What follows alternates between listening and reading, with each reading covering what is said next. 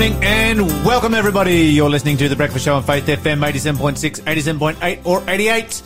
Right across Australia, right across the Faith FM network, wherever you are. Positively Different Radio in the morning. You're with the Double L team, Lyle and Lawson. And this morning it's time for a movie review. Okay. Oh, you had something else you wanted to talk about? Yeah, I wanted to talk about something else. Oh. It's actually kind of important. All right, go for it. All right, so I gotta we'll do movie review later. I got to fess up to something. Okay. You ready? You ready? Right. So about 5 months ago, I met someone, and this person, we hit it off quite well, and we started spending, some time together, and I was like, man, this could be a really fruitful relationship. Yes. And that it was, because eventually I asked this person if they wanted to study the Bible with me, and they said yes. And after like 4 months of studying the Bible, this person on the weekend decided to give their life to Jesus in baptism. Yes! So I was absolutely stoked. Yeah, by the way, this isn't a relationship announcement, by the way. But no, shout out to my friend Deishin. He's amazing. He goes to my church, and Jesus has just really worked in his life. Big decision on the weekend. And yeah, he's made the decision that, oh no, I can see the truth of the Bible. I can see that God is wanting to be a part of my life, and so I'm going to get baptized. So he's going to be getting baptized with two other people from our church who have also done Bible studies with other members and workers in our church, Kango and Matthew. They're all going to be getting baptized together on the 4th of December. That's absolutely amazing. This is the best. Epic. This is the best positively good news ever. And of course, big shout out to my friend Aaron Brown up in Tari. I was in Tari on the weekend, and one of his friends has made a decision for baptism as well. So it's so good. It's just the best. You can't get better announcements than this. I think as well, it's just like when it happens, especially someone who's working in the church and is just wanting this for everyone, who's just like, oh, when it finally, like, people make that decision, they can see the truth and they choose. It's like, praise them. You're listening to The Breakfast Show podcast on Faith FM. Positively Different. There you go. All right, give us a call right now, and we would love to hear from you guys. Or a text. We love to hear from our listeners, so do call through or text. All right, Lyle, I cut you off before, but now we're going to do the movie review. So Lawson and I went. Lawson and producer Shell and myself went to the movies yesterday. So the Faith FMT team was there in force, representing. Yes. Mm-hmm. And the movie was amazing. Uh huh. The movie was called Tortured for Christ, or Sabina, Tortured for Christ, the Nazi Years. Yes. Yes. And so, we've all heard the story of Richard Wurmbrand and the many, many years that he spent in prison for his faith in Romania during the communist years. It's a very famous story that is, relatively well known around the world even. But the story of his wife is a story I've never heard before, never even heard it mentioned before. What an incredible story. How much do we spoil? Because it's like a true story. Because I feel like, because there's so much that goes on in the movie. Like, it starts with, it actually gives some background into, like, their relationship, how they got together. Tells the story. How he became a Christian, how she became a Christian, which wasn't really included in the first Torture for Christ movie. It was just kind of like, you dropped into the scene. And this is the thing, like, I didn't know that neither of them were Christians. They were, like, atheists. They're, like, secular Jewish people, which made their struggle all the more gnarly come time for World War II. Okay, so this is a story that in my mind was really a story about forgiveness and the power of forgiveness. Yes. This is what I saw it as, a story on the power of forgiveness and the power of Christianity. What Christianity does in a person's life to convert a person and to make a person into a new and different person. So it was a story of forgiveness and a story of conversion. Those were probably the two big things that jumped out to me. Was that sort of... Yeah, but I think it was also like what it led to in the sense of... Because those themes are like present, and then the building blocks to the outcome for these people that they became... incredible missionaries for the faith. Like, it was also faith put to action in like the worst... circumstance, which is highlighted, I think, even more in the next movie. But even in this, dude, there are some heart-wrenching scenes. I think there were some tears in your eyes at times. Totally, there's one particular scene. Shell was sobbing beside me at one particular point. I was like, dude, I had tears like from sadness. Like, it was, but then you know, there was two times with tears. The first time was like tears of sadness from this just absolute bomb drop moment that I'm not going to spoil, but it's just so heavy. Like, you have no idea. But then it's followed up with tears of joy where you just see forgiveness and love and the power of Jesus working. And redemption. And redemption and the power of Jesus working in these people's lives. And it just like, and I love the way that it ends too. It kind of sets up, you know, what they're doing, because this is a prequel to the first movie. This is the thing. It's non-violent redemption. Yes. Because in Hollywood, you have stories of redemption. Every single day they put out a movie on redemption, and it is always redemptive violence. Mm. Totally. And this is the complete opposite of that, and even possibly takes a little bit of a shot at Hollywood partway through. Oh, yes. And... no, well, I'll just... Well, this isn't a spoiler. There's this scene where they go to the movies and they're just like completely... You know, and these Hollywood movies are so Hollywood. Awful. It's just awesome. So funny. Like, I was like, I turned to Sean, I'm like, but we're watching a movie. The movies are awful. And we're like, but that's us. Like, but what it does is it draws a contrast in your mind and you suddenly go... There's a massive contrast here in the stories that we are so often told, and the contrast in the power of forgiveness. The other thing that really struck me about this movie was that it's about two average people. Yes. You know, you see World War II stories, you see Nazi stories, you see Jewish stories. These are quite popular in Hollywood, particularly because there's a lot of Jewish people that run Hollywood, and so they love to tell their story, and that's fair enough. And they're stories that need to be told. Mm. You know, you watch something like, say, for instance, Schindler's List, and Oskar Schindler, you know, he was an incredibly wealthy industrialist. Mm. I can't relate to that. I'm just an average Joe. Mm. But when I watch the Voice of the Martyrs movies, I see people who are just like me being forced into impossible decisions. Yeah. And as they come up to these absolutely impossible decisions, I mean, this is the extremes of the human experience, and these people are hitting it year after year after year after year. These people are dealing with this for, you know, 20, 25 years of making one impossible decision after another, and they're an average Joe like you and I, and every time they come up to that decision, you're sitting there in the movie and thinking, what decision would I make at this point? Mm. And then you see the decision they make, and you think, wow, that was the right decision. Would I have made that decision if I had been there? And this is one of the things that, you know, both of the Voice of the Martyrs movies, I've come away with this very strong, I guess, impression of, you know, what would I have done? Mm. These are the most thought-provoking. And, you know, Shell and I went out afterwards and continued our date well into the evening, and the discussion just, you know, it's one of those movies where you just sort of, you discuss it and break it down and talk about this bit and that bit and the other bit. Especially like as it begins, and, you know, with true story movies, they're like, as soon as you announce that like it's got anything to do with a true story, You're dealing with skepticism from the get-go from the audience. I feel particularly when it starts off with, you know, this movie is based on true events. That's right. And it's like, yeah, how much? Whereas this movie starts off and in the title card it says true story. A true story. Like it doesn't. And then what you see when you see what actually happens in it, and the climax is like, you have got to be joking me. But again, it's like and I think it's because like, it hits so hard, as you've said, because they are regular people and what they go through is so intense, but so realistic in the sense that, like, as you were saying, like, you come and it's like, well, what have I done in that situation? Because you're presented with a situation that is real, that we could end up in. That's the other thing. This did not take place. These events are recent events. Mm. These are events that took place in the lifetime of my father. Mm. My father lived through these events. Mm. He's still alive. He's still, you know, fit and healthy and doing his thing.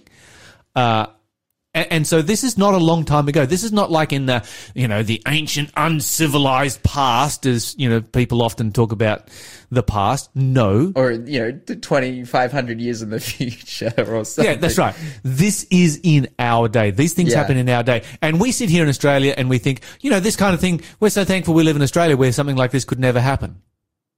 But it kind of did. Think again. Think again. it kind of already did happen. Like, this is already, I don't know. When I think of World War II and, like being bombed in Darwin and, you know, so many, my grandfather was shipped off to PNG to fight in the war. Yeah, true. But did he have to deal with, you know, issues of Nazism? Did he have to deal with issues of communism? Did he have to deal with issues of religious freedom? Did he have to, you know, spoilers again, but face possible firing squad and stuff like that? Yeah. You know, he dealt with the extremes of the human experience, no question, and extremes just as big, but from a very, very different perspective. Yeah. But yeah, but what this is saying is, yeah, from the religious perspective, particularly as we view this as Christians and we think about our future and what's just happened in our past, it's like, man, that's the thing. Like Richard and Sabina Wurmbrand, their story ultimately revealed that anyone can end up in this situation, and how do we go about it? What, you know, if once again, you so we sort of look here, and if COVID has taught us anything, it's taught us how quickly, how rapidly the world can change. That's right. And attitudes can change, and you know, it's just a tiny thing, really, COVID, compared to what they went through. It's almost embarrassing to mention COVID when you see this movie. If you so anyway, there's our movie review for today. You're listening to The Breakfast Show podcast on Faith FM. Positively different. Fantastic stuff. Well, looking through our news stories this morning, I thought about doing some news stories in relationship to persecution of Christians, because that really is the theme of the movie that we just watched yesterday, the Voice of the Martyrs movie. But the problem is that we've got Etienne McClintock from Voice of the Martyrs coming on further on the show. I'm like, well, I don't want to steal his thunder, and I don't know which stories he's going to cover. So I've kind of avoided those stories. But we just had a text message come through here with another movie review, someone who saw the Richard Wurmbrand movie, which was the first Voice of the Martyrs movie. Unfortunately, couldn't see the Sabina one, but have seen the shorts. I will have to wait until he can get it in a different way. He says, it's hard to believe that they made it through such pain. You're quite correct. The question to all of us is, what will we do when our time comes? And it will come. Only the ones who truly know and love God will make it. Now is the time to develop that relationship, for we know what the future will bring. Yes. Oh, yep. Absolutely. Okay. All right. So we have let's talk about some more serious news. I did say that we'd talk about Finland. Okay. Yes. What's going on in Finland? So this has been going on for quite a while. I have reported on it before, but the latest development is that a lot of Aussies are going there to get married. That is happening. There is that. Like, I do have. How many friends do we know that have married Finnish girls recently? In my life, 4. And considering how many Finnish people there are in Australia, for you to know 4, that's a lot. That's a lot. Anyway, let's see here. But the real news about Finland is that you've got a couple of people over there who are being prosecuted for basically defending the traditional family. They're being prosecuted for their religious beliefs, and they are the Reverend Dr. Johanna Pajola. I am butchering these names. Apologies to my Finnish friends. And MP Dr. Päivi Räsänen.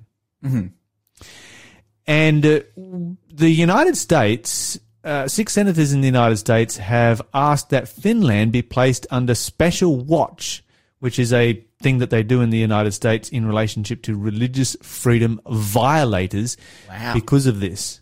So that's pretty full on. So one of these, of course, one of these people is a Christian MP and the other is a Lutheran bishop. And they've both basically been they're facing up to 6 years in imprisonment.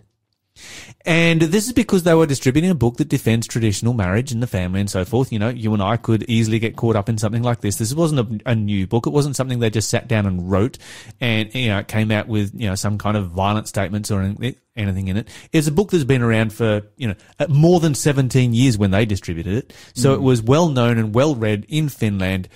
It was something that, you know, most Christian churches kind of took for granted, but the Finnish prosecutors wanted to make an example, and so they found the two most prominent people that they could find that had been involved in the distribution of this particular book, and have gone after them to try and lock them up with potentially 6 years imprisonment. And you look at Finland, and is Finland really, do we think of Finland as being that different from Australia? Do we think of Finland as being, you know, one of these countries that is, you know, steeped in communism or Nazi ideology or some, you know, ancient tyrannical monarchy or something like this, or like dictatorship? Yeah. No, Finland we see as being a modern civilized country on a par with Australia as far as freedoms go. That's why so many Australians go over there to get married. Yeah, exactly. Exactly. This is not a culture that we have a lot of differences with. Mm.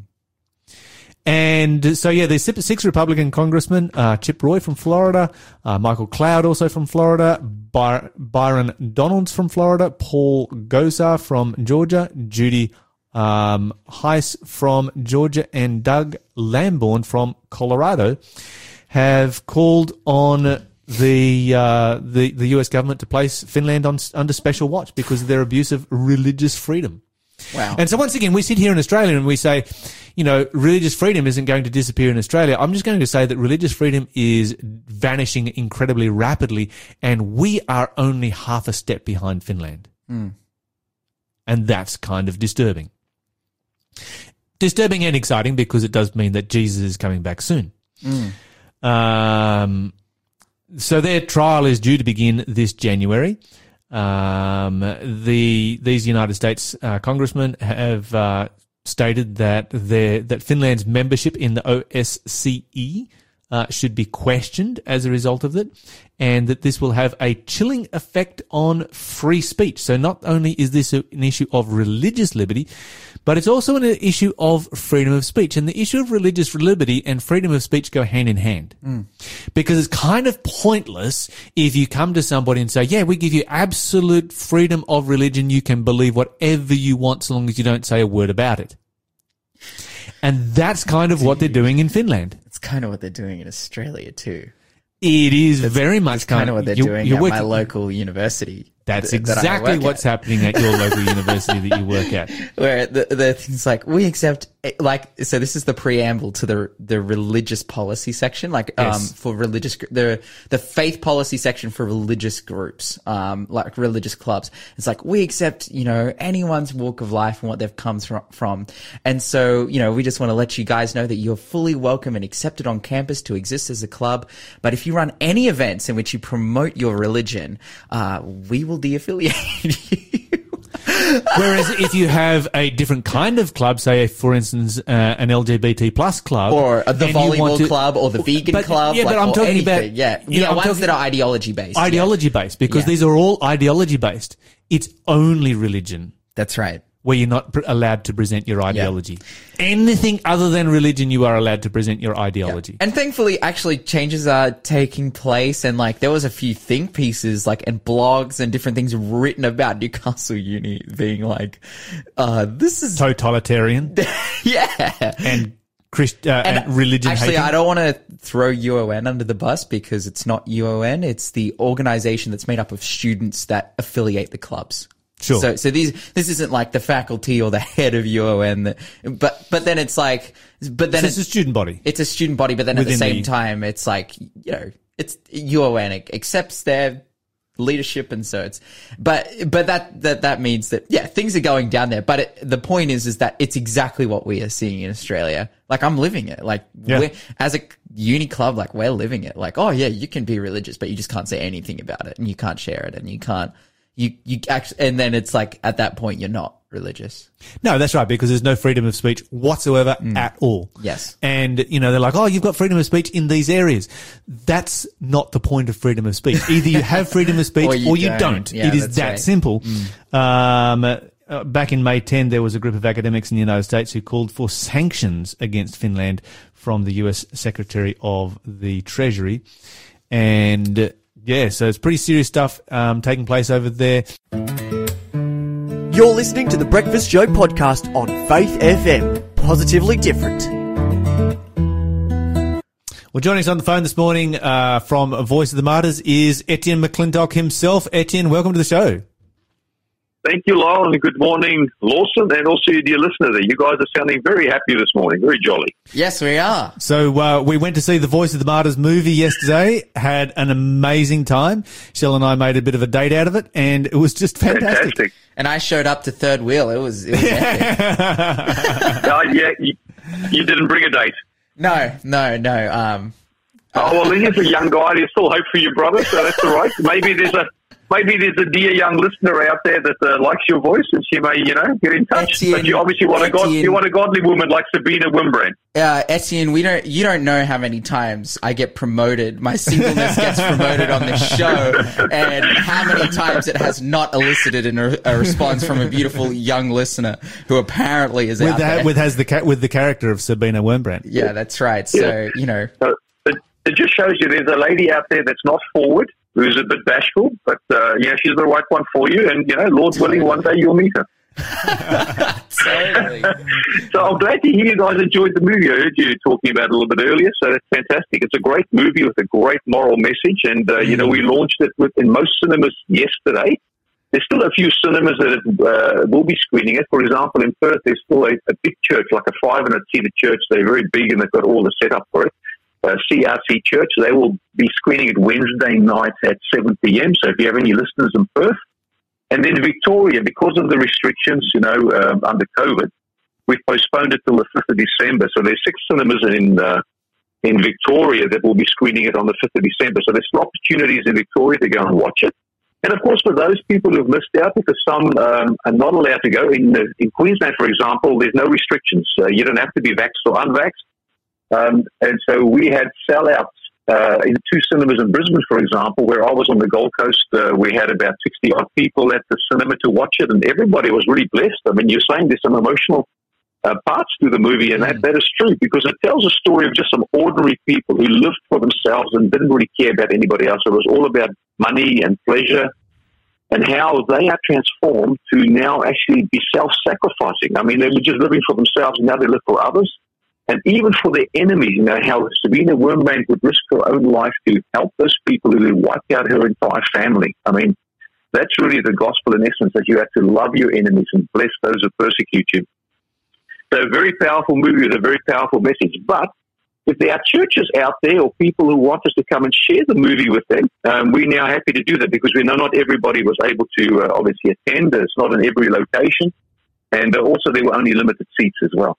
Yeah, and this is one of the things that we've received some text messages by people who, down this way weren't able to attend because of, vaccinations and so forth, and are absolutely dead keen to find out, where can they purchase a copy of the movie, this kind of thing. And so for those states where it has already played in the cinemas and that opportunity no longer exists, how can they access the movie? Where can they buy it from?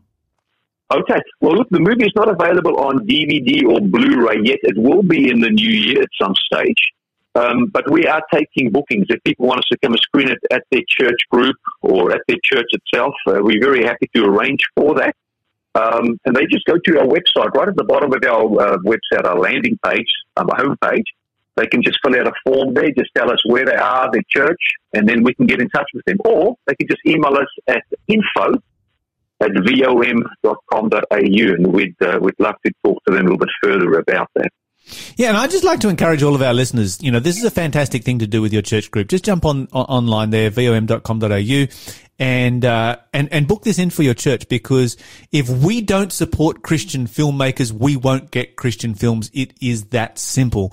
And this is a story, as I mentioned earlier, a story of redemption that is so different from what Hollywood presents. It's not redemptive violence, it's redemptive forgiveness. And that's the opposite of what our world is teaching us, and we need more of this in our world. And if we don't support it, we won't get them. So let's give it as much support as we can so that we continue to get these fantastic productions. Yeah, absolutely. Thank you. Yeah, just a good moral story. It tells this story, actually, on what they were like before. And I remember when my niece watched it, she goes, what, Richard Wurmbrand could dance? I never knew he could dance. Because, I mean, the man that we saw afterwards, the man that we saw in Tortured for Christ, the original movie we released in 2018, was a very different man to the man that's introduced initially in the story when he was an atheist, a secular Jew, and before he met Christ. Yes, absolutely. I was to be honest, having seen the first one that you produced, the first 10, 15 minutes of this one had me all confused because I'm like, I don't know this guy. Who is this guy? What is going on here? Until you actually start to pick up, what is actually taking place in his life, and it's a fantastic contrast. Yeah. Well, look, what we do is we shift gears now, obviously, to get this out to the churches, but also our Christmas care program is kicking in, where we actually provide children who are impoverished because of persecution, or their parents can't afford it, or they may even be orphans, with a Christmas gift pack. And this will include a children's Bible, it could include school supplies or clothing or hygiene items or toys or Christian literature, food, educational costs. It varies from country to country, but there's a number of countries, even from Egypt, Vietnam, Myanmar, Cameroon, Nigeria, except for Pakistan, where we have these $30 Christmas care packs. And I'm telling people now, listen, if you want to give me a gift, because we have a little bit of a tradition of gift giving with our family, just cheap, $10 gifts, so you get some socks and maybe you get chocolates or another tie, which people don't wear so much nowadays. I said, listen, just buy one of these. We'll then provide them with a little gift card, with a little postcard, and saying, look, my gift to you was me buying $30 pack for someone that is in desperate need.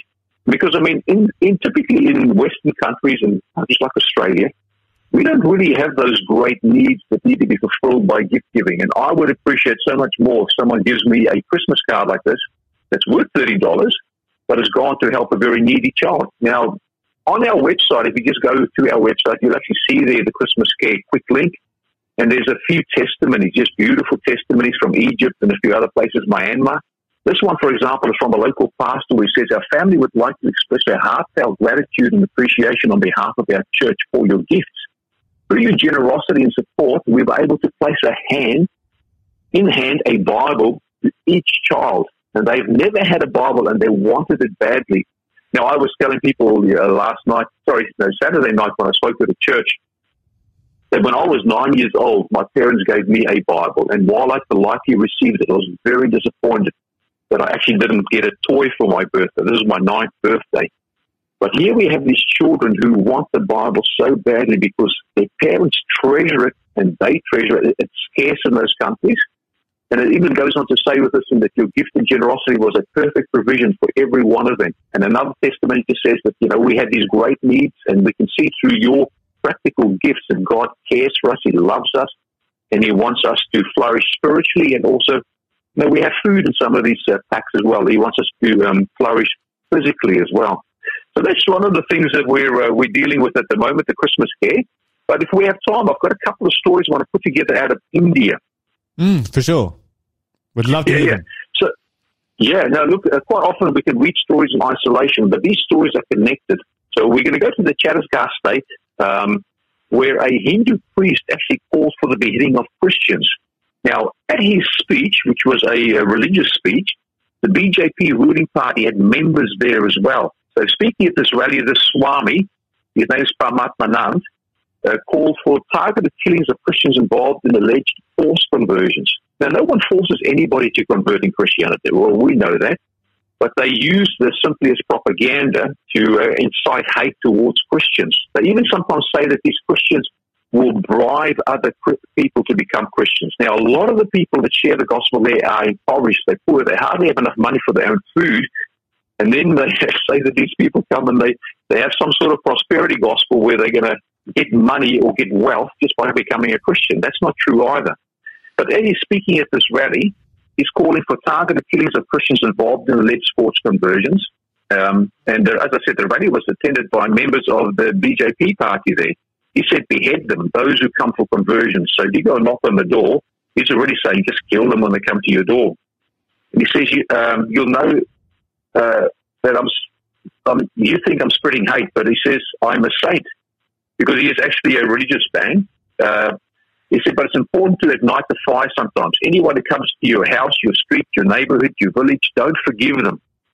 And he's a prominent leader in Chhattisgarh. So the rally was actually entitled Stop Religious Conversion. Now, that was a speech that he actually did last month. So this was in October. Now, a lot of them are using, there's 9 states out of the 29 in India that actually have anti-conversion laws. So it's illegal to become converted or to even convert someone. And so a lot of people are using these narratives now to actually support their actions of hatred towards Christians. Now, just last weekend, so not this weekend gone by, just last weekend, a Christian community in India's Chhattisgarh state was brutally attacked by a mob of radical Hindu nationalists. And so the attack left 9 Christians seriously injured, including 3 who were hospitalized. So you have a speech made by a prominent person supported by the political party. And then within a matter of weeks, you have this attack. So this was on Saturday, the 6th of November. A mob of 50 radical Hindu nationalists attacked 14 Christian homes in Mekatal village, which is at the, I always struggle with this name, Dantewara district. So the local Christians report that the mob was led by 4 men, and they even named the men there, Joga, Lakman, Magda, and Suka.